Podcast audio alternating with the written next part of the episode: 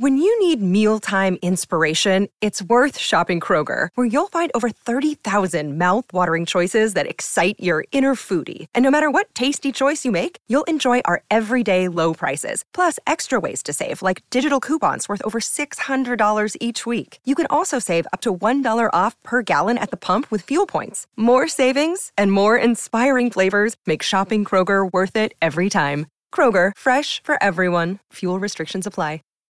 Save big on brunch for mom, all in the Kroger app. Get 16 ounce packs of flavorful Angus 90% lean ground sirloin for $4.99 each with a digital coupon. Then buy two get two free on 12 packs of delicious Coca Cola, Pepsi, or 7UP, all with your card. Shop these deals at your local Kroger today or tap the screen now to download the Kroger app to save big today. Kroger, fresh for everyone. Prices and product availability subject to change. Restrictions apply. See site for details.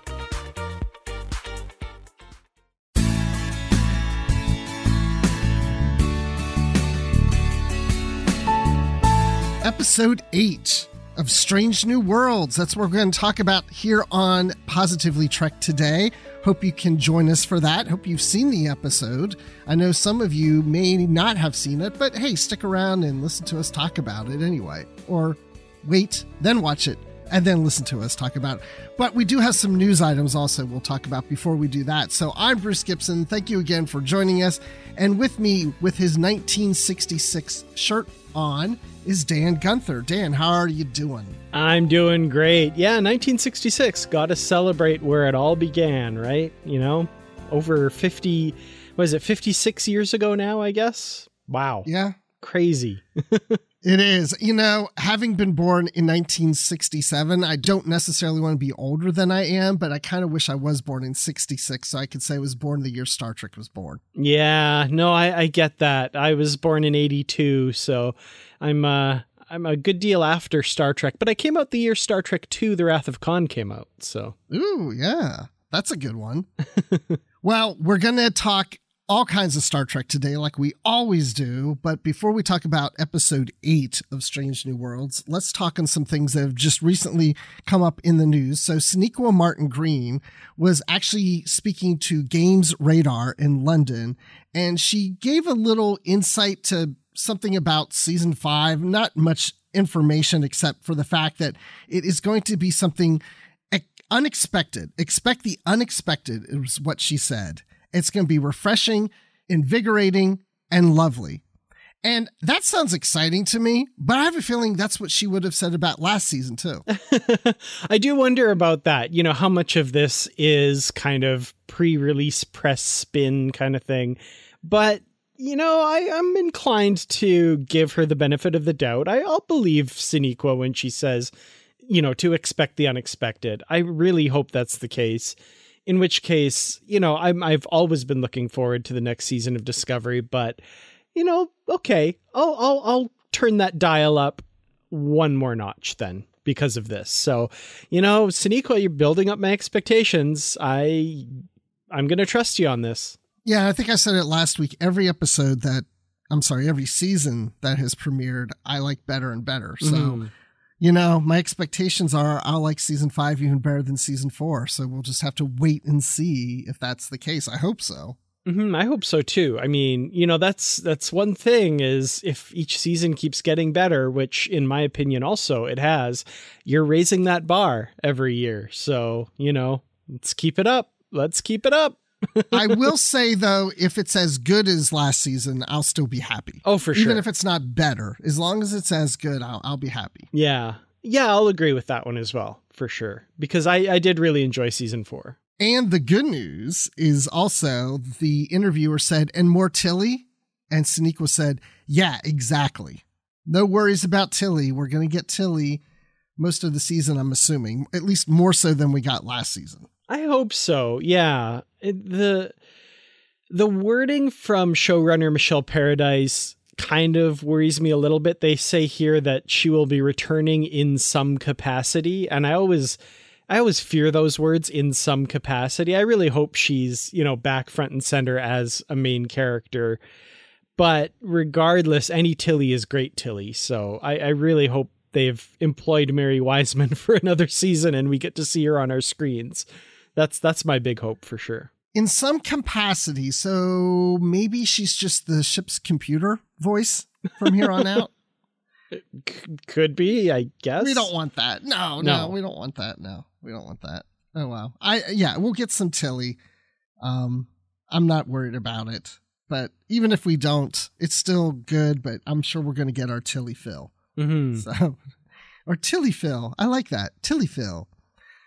Um, but you know, Sonequa also said that you know there's been talk by Alex Kurtzman that he'd like to do crossovers, or there's a crossover that's coming somewhere, somehow, some way, or whatever.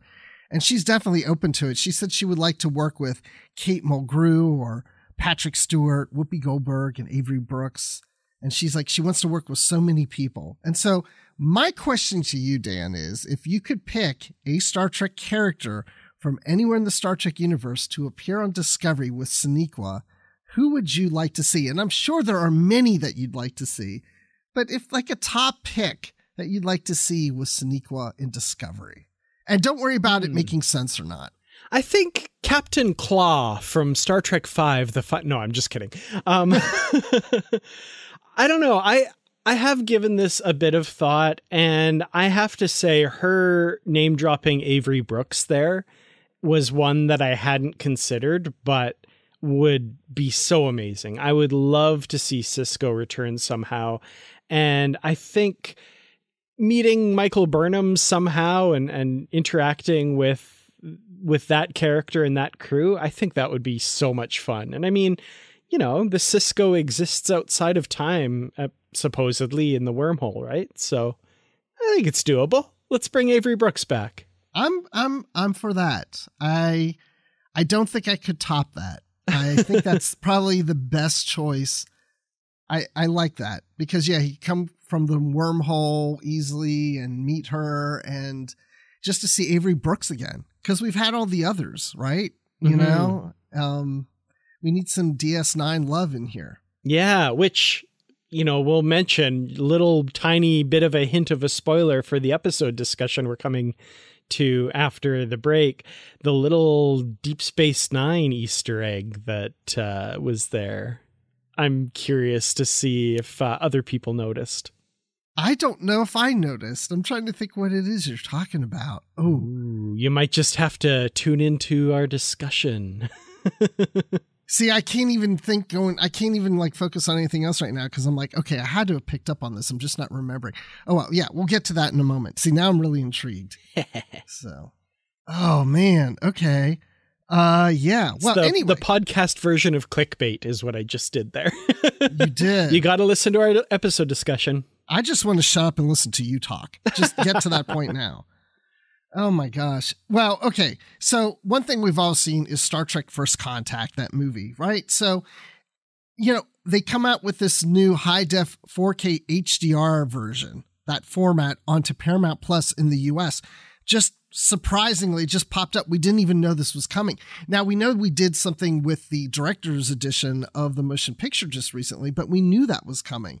Well, now we're getting this, you know, new fresh version of Star Trek First Contact. And I mean, I got to watch it, right? I mean, just to see it in its 4K glory. Yeah, absolutely. And and TrekCore has some comparison picks up, which of course are gorgeous. I haven't seen this version of it yet, but uh, I I now have a 4K Blu-ray player to go with my 4K TV.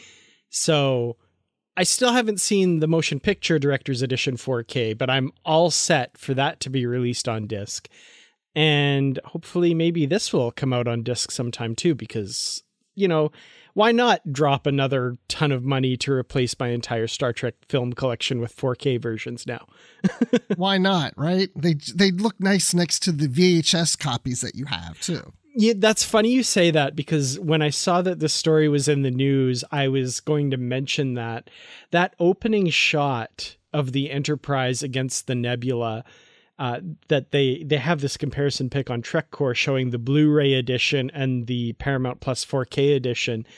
I remember watching that on my home theater, quote unquote, on VHS when that came out and thinking how beautiful that looked. And Star Trek will never look more beautiful than this. And uh, they just keep making it better and shinier and even just that shot has gone through through so many permutations to get more and more beautiful so you never know what's coming we'll just wait for the 8k version of first contact someday of course i mean there's always going to be new versions after new versions because when they even came out with blu-ray i'm like okay this has got to be the last right this yeah. is the final and we got 4k 8 8k whatever Ks are coming up later. I don't know what else is going to happen. I mean, we're going to have a holodeck at some point of these movies. Oh man, cool. I can't wait. yeah, I remember years ago. I don't remember where I heard this, but someone was telling me that you know it's a TV screen.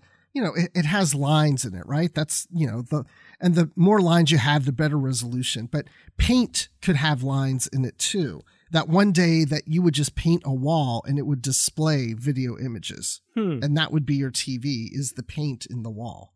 Wow. and I'm waiting for that to happen because then you can size it any size you want, right? You can make a big screen or small screen or whatever you want. I would love to have that. But the other thing is that's in this article, they talk about Star Trek V, The Final Frontier, and Star Trek VI, The Undiscovered Country, expecting to arrive later this year in 4K UHD Blu-ray this fall. So I couldn't help but I, I said I say this all the time. I want them to do what they did with the motion picture. I want them to do with Star Trek 5. Mm-hmm. I want new special effects. Hey, I'll even take some of that on Star Trek 6, but those hold up. The Star Trek 5 special effects, a lot of them aren't all that great and I would love to see them do something with that. That would be incredible. I mean, I, I don't know that the money's there. I don't know that d- the demand's there, but I would love to see that for sure. And especially with recent plot developments in Star Trek Strange New Worlds, I feel like more people are going to go back and check out that film.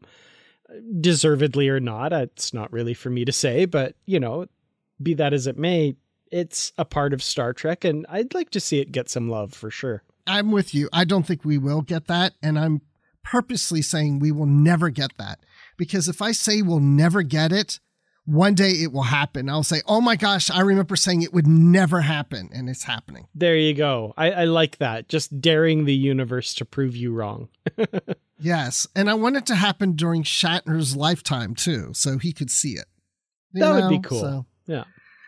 Uh, yeah, we just need it. We need it. And I want rock monsters, but that probably won't happen either. So.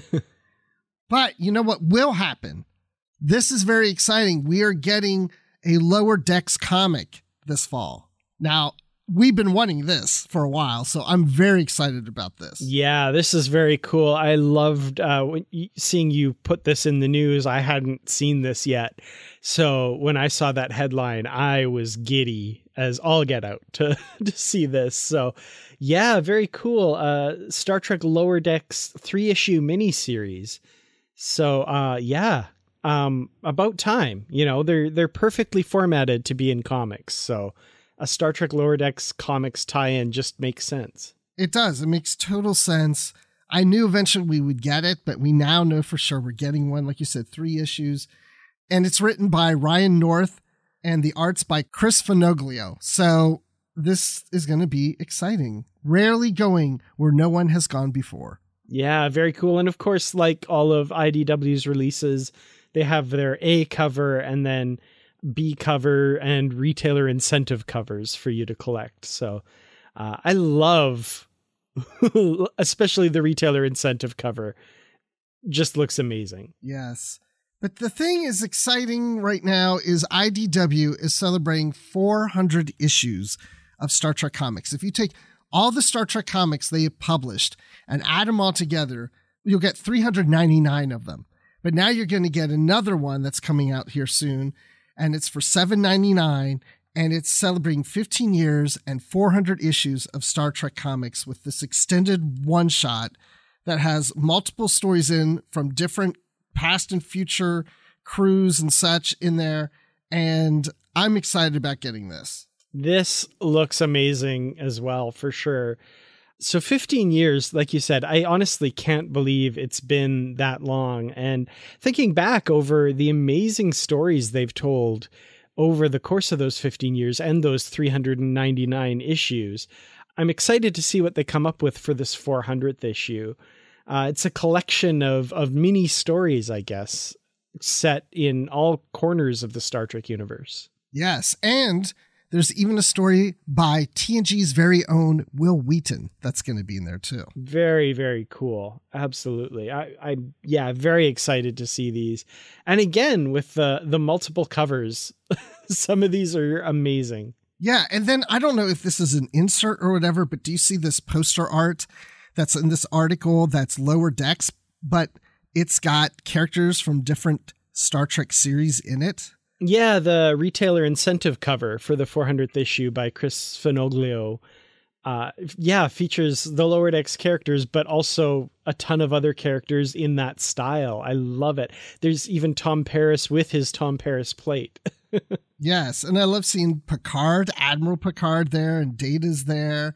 Uh, even the Doctor from Voyager has mm-hmm. that look to him, so it's kind of fun to see them in animated form like that. Yeah, I know specifically my wife Nikki will be thrilled to see Morn is there. Uh, he couldn't be bothered to turn around to pose for the picture though. He's sitting at the bar, uh, drinking, of course. yes, and and talking too much too. Yes, absolutely. well, we'll be covering that here on the show, of course, when the 400th issue comes out. But you know, that's not the only thing that's coming out. We do have in September we have the Star Trek Picard Stargazer issue number two that will come out.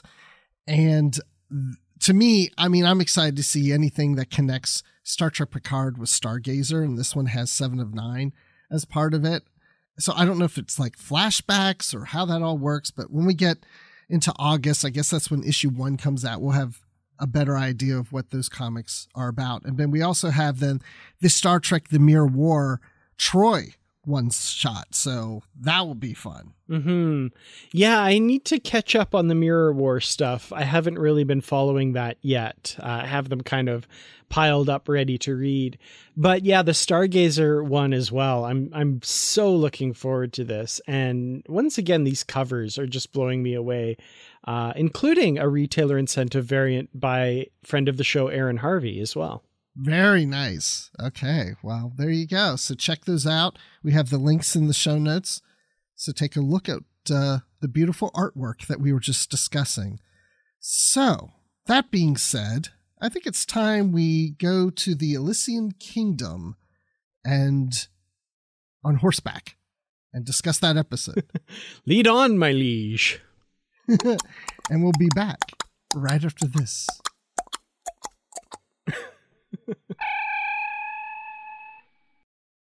It's that time of the episode again where we give a special shout out to our Patreon supporters, especially those at our Constitution class starship level and higher. So, a special thank you to Carl Morris, Joyce Marin, Justin Ozer, Jim Stoffel, Jesse Earl, Dave Garcia, Rick Young, Paul D. Kinnear, and John Blaber. We really do appreciate all of your support of the Positively Trek podcast. If you are interested in making a monthly donation to help keep the show coming to you each week, please visit us at patreon.com slash positivelytrek. If you join at any level, you get access to our Patreon-only feed where you get early access to episodes and ad-free versions of episodes as well. There are also other great perks Again, visit us at patreon.com slash positivelytrek to learn more. Thanks again. And now, back to the show. I knew this dreadful fog was a bad omen as soon as it appeared. Fog? What fog? A mysterious, smoky wall. It has engulfed the entire kingdom, sire. Poisonous air. I wager it's a curse sent by Queen Mev. Sorcery is a coward's weapon. Give me a clean kill by sword any day. Really? All right, so episode 8, The Elysian Kingdom, which is based on the book The Kingdom of Elysian, that M'Benga is reading to his daughter, Rukiya. And so I was like, okay, this episode starting off with that? I'm like, okay, he's still trying to save his daughter from this illness. He's trying to save her life. Maybe this is the episode that he gets closer to it. I didn't think it would resolve it, but I thought we'd make another leap forward because I thought this would play out a little longer.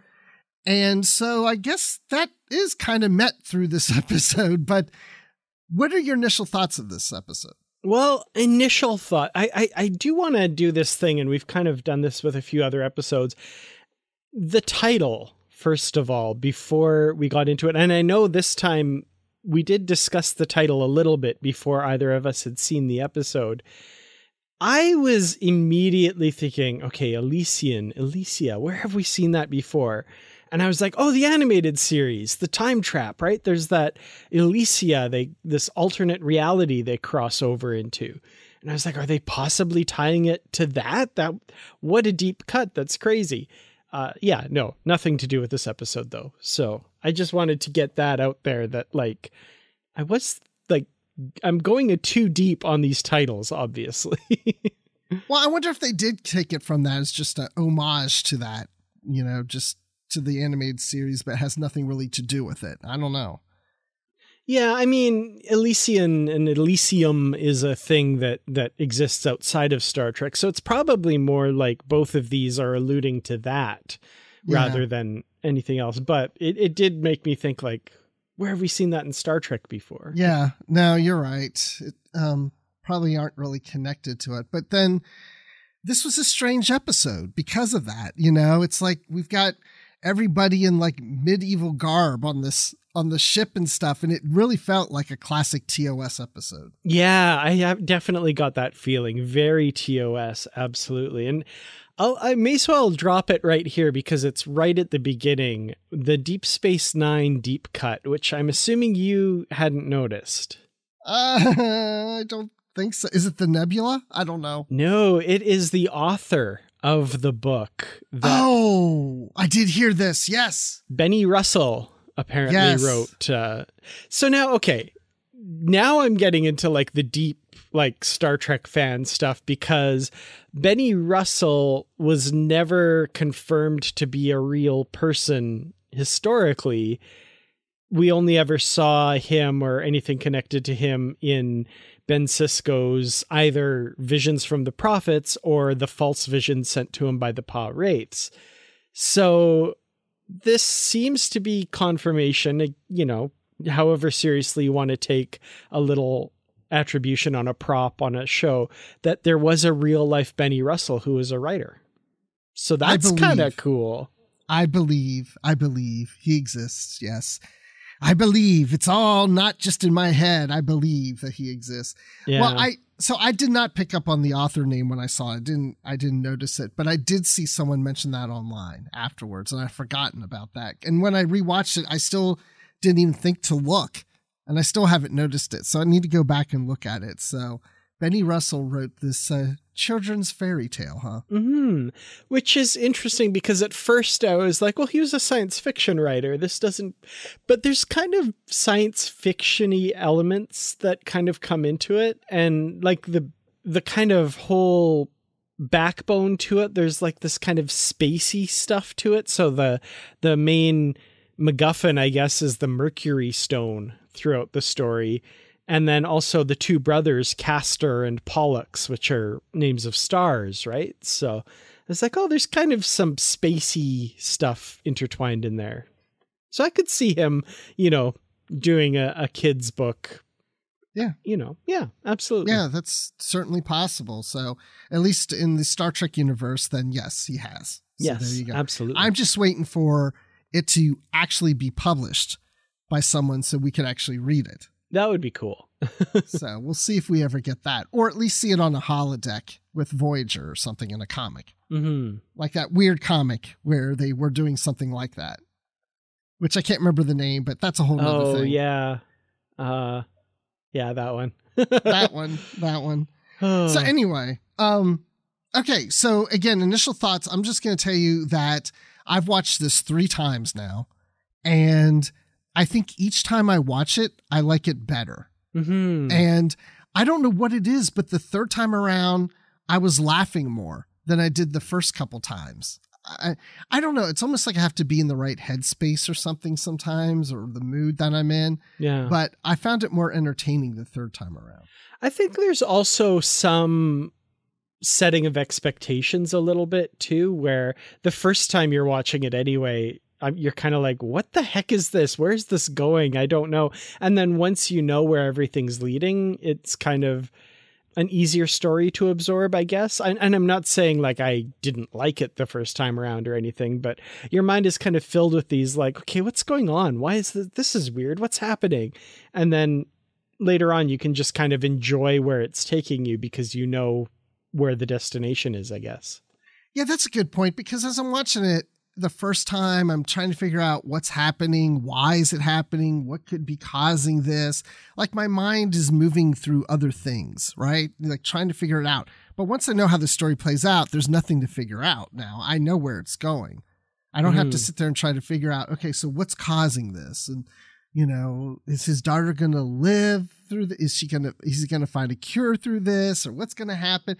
Now I'm just like along for the ride because I already know the direction we're going. Yeah, absolutely. Well, okay, let let's get right into this because I, I just want to sing the praises of the entire cast of this show because th- this is a Star Trek trope at this point where you get the episode where everyone's acting out of character and and playing different people and that sort of thing and my mind went to the Deep Space 9 episode Our Man Bashir where all of the the characters aren't playing themselves they're playing completely different characters which is kind of what's happening here.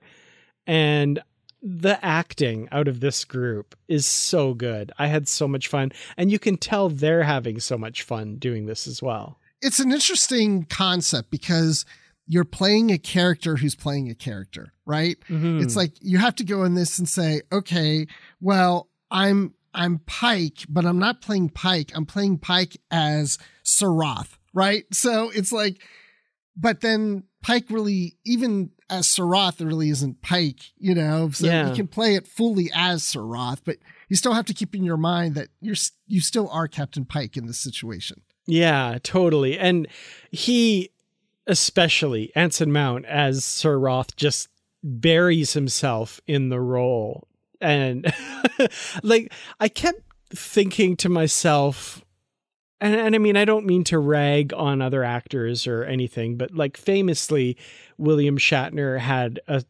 particular image he liked to portray as Captain Kirk and that sort of thing.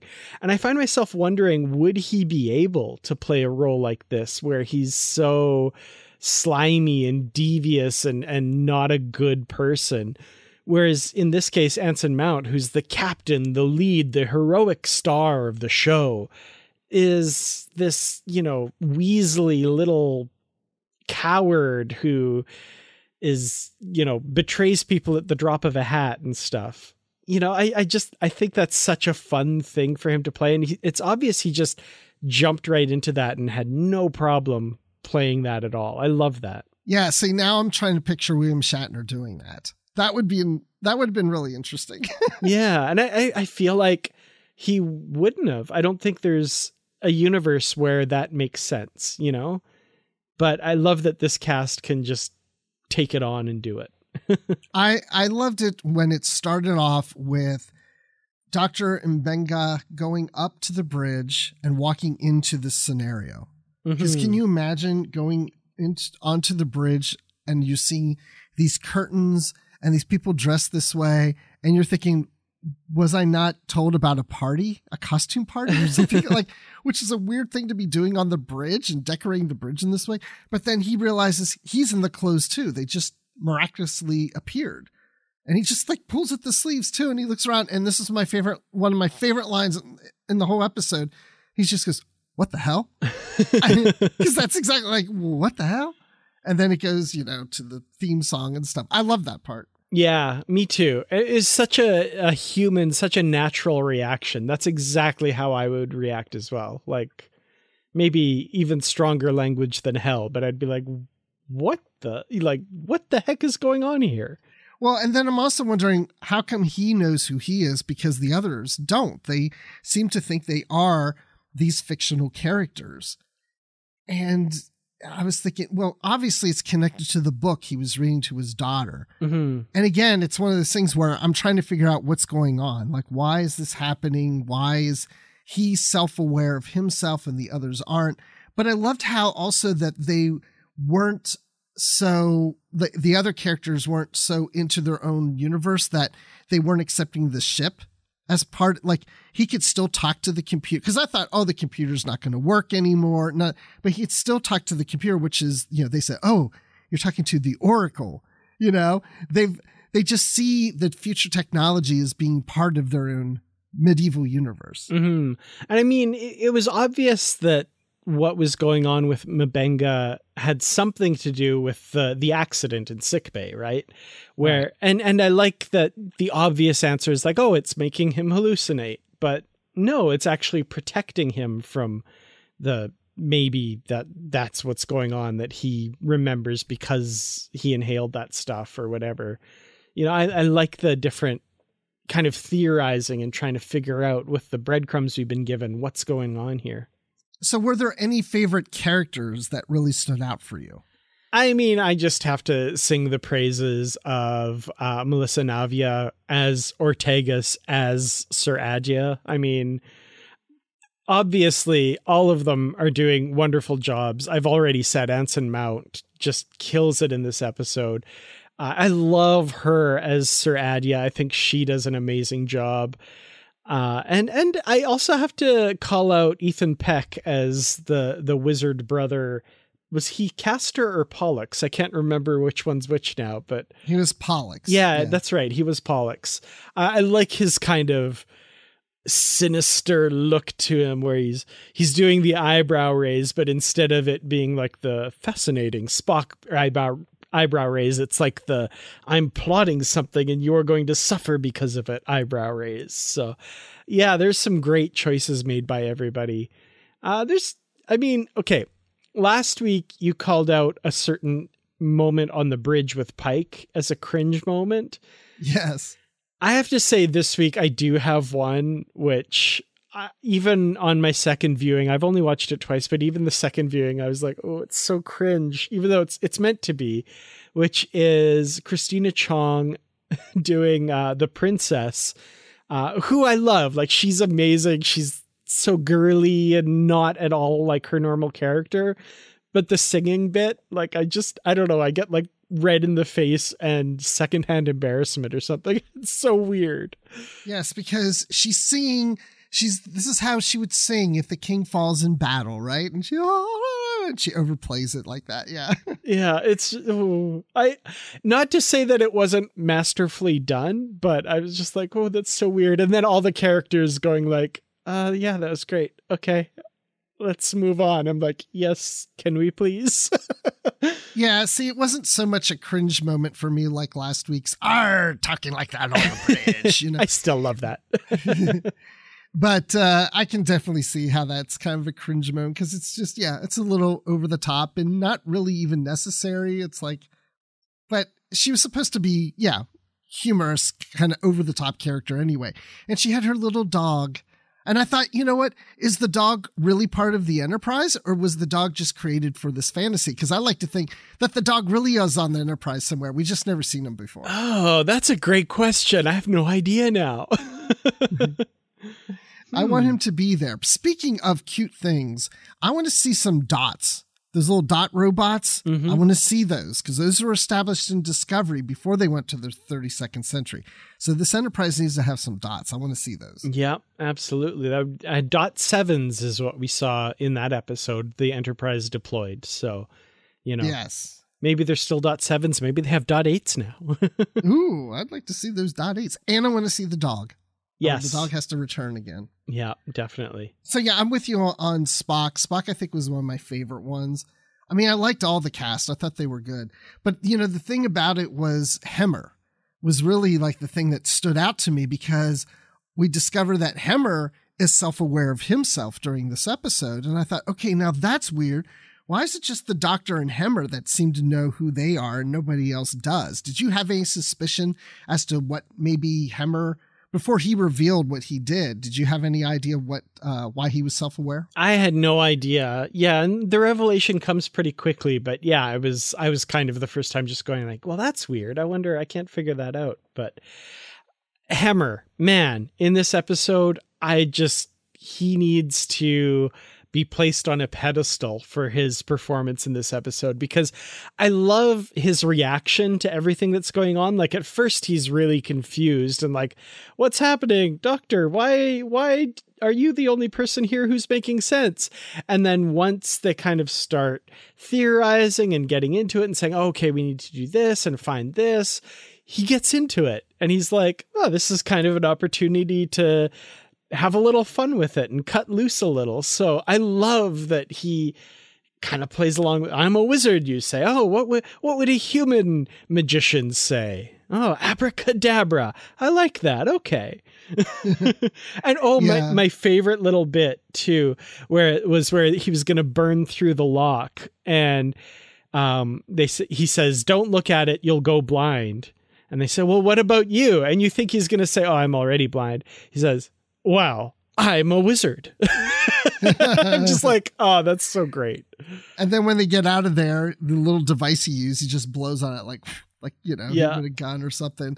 Because he's you know uh, magic is science you know his science is his magic is the wizard. He was really getting into it.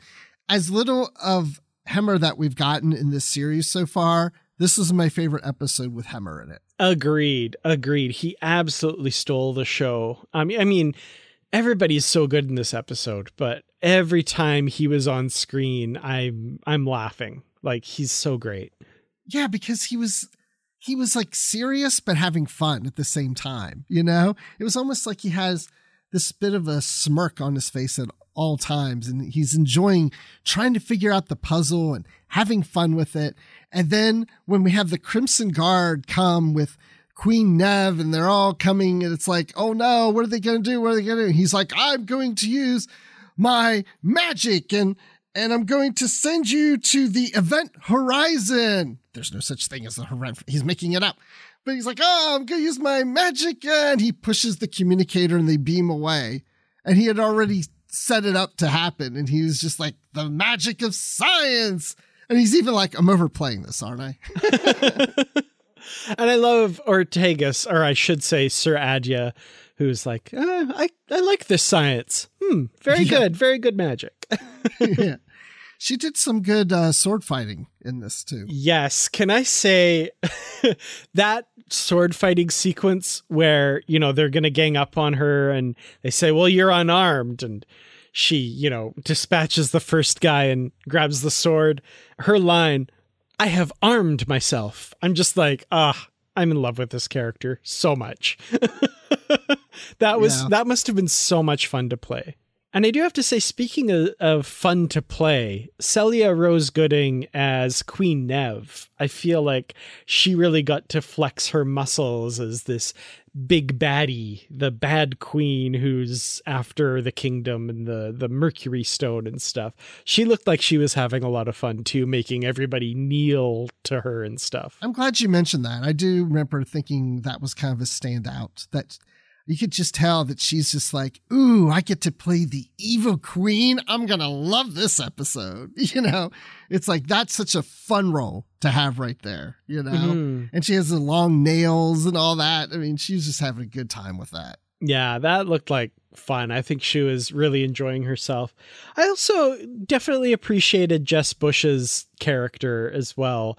Um, not not a standout for me. She kind of didn't have a lot to do, but the the kind of natural healing stuff that the doctor's like, okay, kind of rolling his eyes at. That was that was fun too. Yeah, I'm glad you said that because I was thinking the same thing. It was just you know, it was fun. It wasn't a standout. You know, if I was going to forget anything that in this episode, it would probably more so her character because she didn't have a whole lot to do, like you said and it wasn't so over the top or so different or whatever.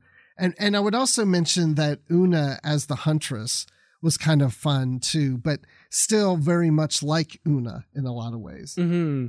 I did like that it was plot relevant. That, for instance, the doctor's daughter at the start, Rukiya, was saying she always wanted in the story the huntress and Sir Adia to get together and help the king and that actually happens during this reenactment. So that's one of the things that clues in the doctor as to who is actually behind all of this. Yeah, because he's thinking this is all coming from his mind. So he's taking it from his mind. Then he realizes, wait, his daughter has always wanted these two characters together and they've never been together. And they're together here and they know each other real well. I mean, yeah, real well. and then he realizes this must be coming from his daughter. Now he's got to find her. And she's not in the transporter buffer. So where is she? And he and Hemmer are trying to figure out where she is, where whoever did this took her out of there and, and hid her somewhere. I like how Hemmer's just like, well, maybe we're thinking about this all wrong. Where would you daughter where would where would be a place your daughter would want to go to? And of course, we heard early in the episode she was hoping one day when she's cured, she could see her dad's cabin, mm-hmm. his quarters. And so he's like, my quarters, that's where we need to go. And of course, that's where she is. Yeah, and and of course the the um, revelation that this MacGuffin the the Mercury, The stone, Mercury Stone, is yeah. actually his daughter. Yeah. Yeah. yeah. And the queen wants his daughter. And he's like, you can't take my daughter, you know? I loved that moment, I have to say it, where he's kind of just like he he knows how the story goes, so he's kind of going he's like, "Okay, we need to do this, we need to do that." And then when his daughter is threatened, it's like a switch gets turned and Dr. Mbenga says, "You will not touch my daughter or I will bring down the might of my entire kingdom upon you." And that sounds silly, but there is true menace in his voice. Like, you will not threaten my daughter. You will not go after her. And I, even though he's saying, I'll bring the might of my kingdom down upon you, I'm, I'm believing him. I'm, this is a man who is fighting for his daughter. Yes, absolutely. And then the other thing is, let's go ahead and talk about that. This is a father and, you know, his relationship with his daughter. And when he does have that scene later in his quarters with her, she's cured. He doesn't know how this has happened, but she's cured. And she's talking about her friend, her friend in the nebula. And I love how Hemmer steps in and says, I can be the voice of this entity that's in the nebula. They can speak through me. And he has to make a choice, just like the king in the book, right? He has to make a choice.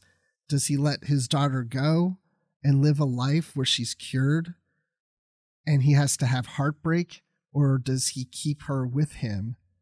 But she asks him to let her go. And he- she is the Mercury Stone that Mhm. just like the king has to let it go, even though it will cause unhappiness for himself. And I just thought that was really wonderful. Yeah, it was it was a beautiful moment and it was something that when I first watched this episode, I was thinking it felt very rushed, like that he was go- going to let his daughter go do this so easily. But then I kind of forgot they they mention at the beginning, he mentions in a log how dire the situation is. That basically she's down to hours now. Like she is going to die if something isn't done.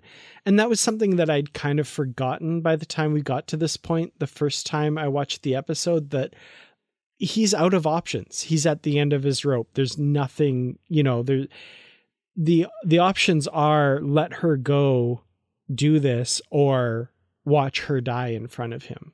And I feel like that maybe needed to be sold a little bit more somehow in the episode because it, it kind of got away from me.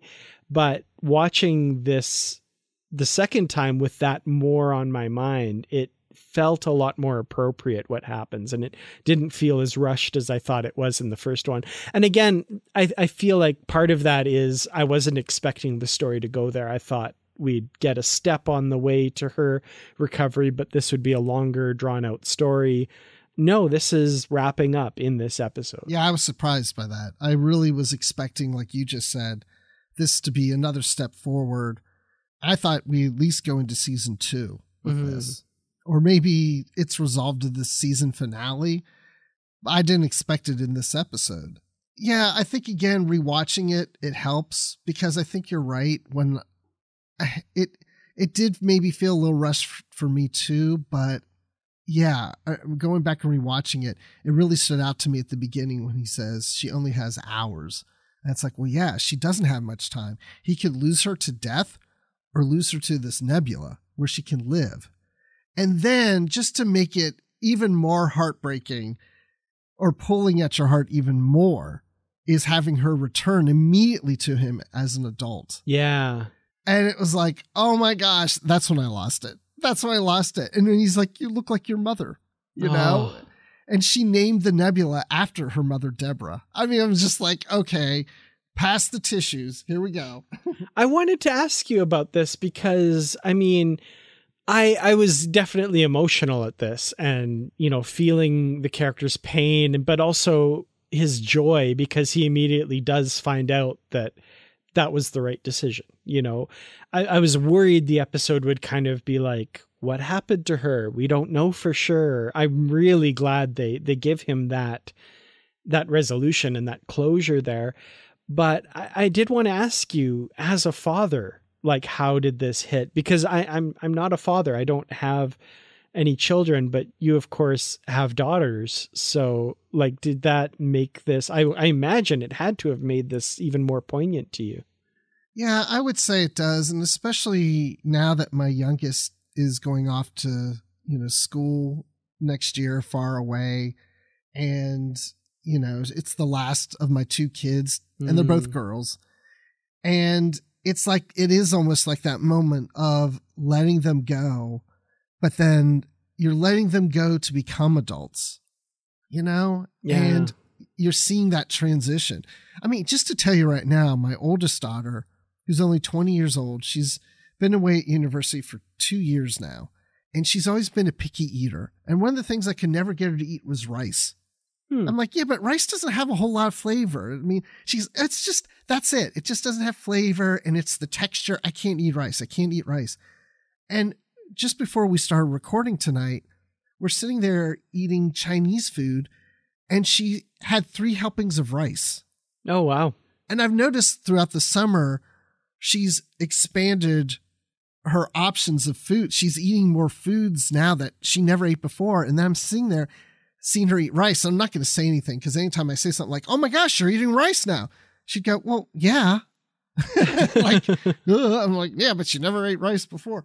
But my point is, it's like I'm seeing her go from that little girl to an ad- adult very quickly. Mm. And the whole idea of now my youngest going off to a big city far from here and it's going to say be the same thing. So watching the scene, that's what it made me think of is letting the little girl go, but her coming back as an adult saying, I'm okay and Yeah. thank you, you know? And it's like, that's where it hit me. Yeah, that that really felt like the allegory they were going for was the, you know, sending your children off in the world to be something different. Maybe not what you expected, but you know, charting their own path and stuff and you know, taken to an extreme because she's turning into energy and becoming one with a nebula and you know, she's only how old? I don't know.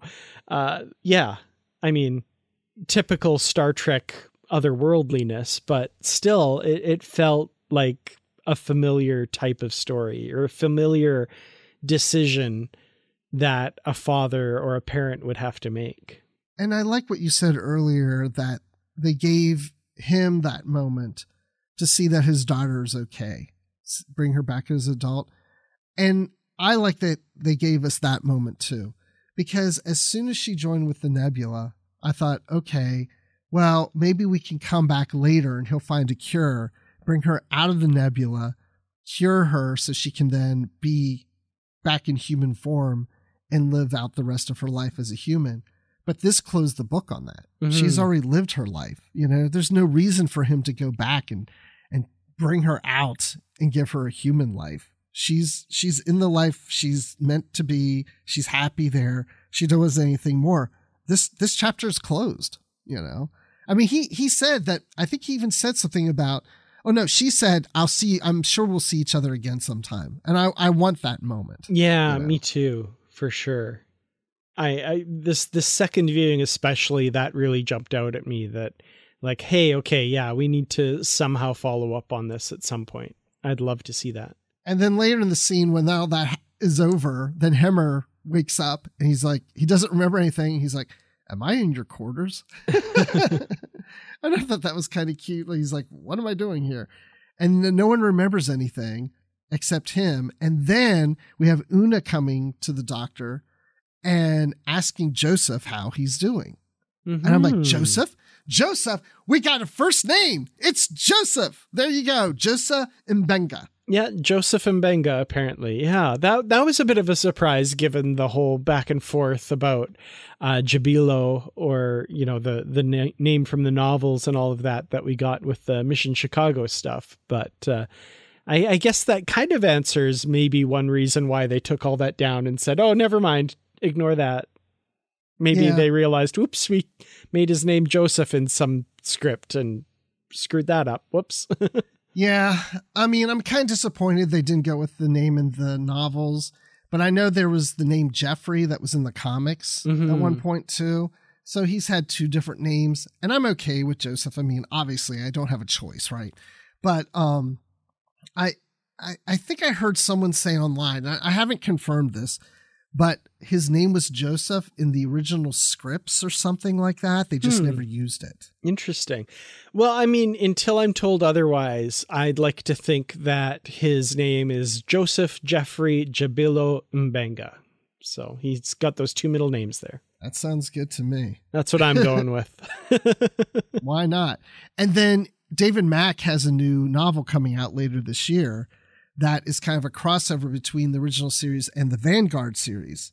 Mm-hmm. So it'll be interesting to see how he handles the name in that book. Yeah, that's a. My name is Jabilo. Only that number one person called me Joseph. That was just a, a pet name, I guess, or something, a nickname. well, if David's listening to this, I would just say, and not that he needs my advice, but you don't ever, you don't even have to go by use the first name at all. I mean, there's many novels and even the original series that never mentioned his first name, and it took us eight episodes to get to the first name of this anyway. So, well, I mean, I don't know. Knowing some of these authors, and especially David Mack, there's probably going to be some line right in the middle of the book that just makes us all go, "Oh, yeah, that makes sense." They're so good at that. There'll be something where they have his nameplate or something, and just has his first initial J on it. Yeah, it could go either way. So uh, JJ Mbenga. And you're like, JJ. oh, there you go. JJ, that's right. Dynamite. So, um, by the way, Jimmie Walker, JJ, does work uh, for our company every once in a while. So I've never met him, but I think it would be cool to meet JJ Jimmie Walker hmm. someday. But um, I'm just anyway. glad your mind didn't go immediately to JJ Abrams. No, no, I guess it didn't. JJ Walker's always my first JJ. Sorry, JJ Abrams, you know. Yeah, anyway. You'll always be JJ number two. You'll always be number two. but I still like you, Abrams. Don't worry about it. So, final thoughts on this episode. So, final thoughts. It's definitely an acquired taste episode. I mean, if you're a fan of Star Trek when it's weird, this episode's going to be right up your alley. And it, it feels very TOS. It feels very TNG holodeck adventure. It feels very weird anomaly affecting the crew kind of thing. So I think it fits. I think it is Star Trek in the deepest sense of that term. I love the performances by the cast. I think they all do an incredible job. I even love this time around, I was paying special attention to the parts where we weren't in the fantasy world, we were in real life. And I love the little interplay that we get, for example, between Pike and Spock, where Pike's like, Oh, I love missions like this. You know, no battles, we're just mapping a nebula. And Spock's basically like, I've observed that humans say, don't call attention to your good fortune basically he's saying he's saying like don't jinx this. And I, I love that spock's like worried about pike jinxing this because he said some good things you know? So just little things like that. I love these interplays. Also bringing in the real life theory of the boltzmann brain i thought that was a really fascinating way to go. Like I, I love when star trek brings real life theories into it and and explores them. So Uh, I, I spent a bit of time reading the Boltzmann Brain article on Wikipedia thanks to this episode, and that's kind of cool. Anytime Star Trek helps you learn something, that's awesome. So, yeah, this was a this was a winner for me. I really thoroughly enjoyed it, start to finish. I'm gonna give it four and a half wonderful sword fights uh, with uh, Sir Adia slash Ortegas. I'm sure you want to do that sword fighting with her. That'd be fun. I, I don't know that I'd want to sword fight against her, but I definitely would want to be on her side in something like that because yeah, she handles herself very well. Absolutely. I I'm up there with you, not quite 4.5, but um I I, I liked it. I, I really did. And again, rewatching it again, I liked it a little more. I think I you know, it, it's fun seeing the characters and the actors play these roles in this way. But at the same time, I'm more interested in the story about the doctor and his daughter and that whole thing. And Hemmer was just a standout character Yes. to me through this. So those were probably more of my favorite scenes, not so much the medieval, you know, storytelling, fable, fictiony things that were going on. They were fun, but if anything, my favorite was Dr. Mbenga and Hemmer trying to figure out what's going on and and getting through the whole story to the end and finding a cure for his daughter. And I really enjoyed that. So I'm going to give this episode four out of five paths around the swamp of infinite deaths. Oh, that's uh that's not a good swamp. No, it's not. You do not want to go through there. Oh man, I I- I just want like sound clips of all of Pike's little things that he says. I love him in this episode so much. I want to buy these costumes. Yeah, no kidding. Oh, and before we end, and I already told Dan about this before, but um, so my oldest daughter, she she cage, occasionally watches Star Trek with me. I'll never see her watch Star Trek on her own. It's like if I'm watching Star Trek, she might watch it with me. Well, she was in the room when I started watching this, and she's on her laptop. She had her headphones on, and next thing you know it, I see the laptop's put away and the f- headphones are off, and she's watching the episode with me. And at the end of this episode, she said, You know what? This show's really good. I've seen two episodes of this and they're really well written. And I like how they don't take themselves too seriously that I might want to go back and watch the other episodes. And I thought, oh Yay. oh my gosh, that's never happened with Star Trek. She only wants to watch if Chris Pine's in it, but now this, like, oh, okay, you know. So that's a good sign too. And she loves the gowns. She kept going on about the gowns that they had. So Oh, that's awesome. Any Star Trek that makes new Trekkies, I mean, that's that's awesome. hey, I'm thinking if she's eating rice now, she can start watching Star Trek on her own now too. there you go. so, so Dan, when you're not eating rice and watching Star Trek, where can people find you? Oh, I do both of those things quite a bit, but when I'm not doing that, uh, you can find me on Twitter. I'm at Kertrats. That's K E R T R A T S. I'm also on youtube.com slash Kertrats Productions and Instagram, Kertrats47. And of course, in the Positively Trek discussion group on Facebook, my favorite place to hang out on the internet. Absolutely. And I'm on Twitter. I don't know why, but I am. I'm on Twitter at Admiral underscore Rex. That's Admiral with the underline Rex. I'm also on Instagram at just Admiral Rex. And yeah, you can find me in the Facebook group. You can find me on Facebook and we can be Facebook friends and message each other. That's fine too. That's cool. And you can also email us here at the show, positivelytrek at gmail.com. And you can follow us on Twitter at positivelytrek, on Instagram at positivelytrek. And of course, we're on Facebook too, not just the discussion group, but we have our, you know, regular Positively Trek page there. Also, Goodreads. We're on Goodreads because we have a book club. And uh, we're kind of taking a break for a couple weeks on book club. But we- we've got some books coming up soon. So keep an eye on Goodreads for some upcoming books we're going to cover here on the show. So that just about does it. So thank you to all of our listeners and thank you to our patrons on Patreon. We can't do this without you. We appreciate you so much for all the effort that you put in to us making the show possible. So please, anybody else who wants to join us, go to patreon.com and look for Positively Trek. And we appreciate anything you contribute. You can contribute $1 a month. That'd be cool too. So just show a little love. That's it. A little love goes a long way. But thanks all for listening. And until next time, stay positive.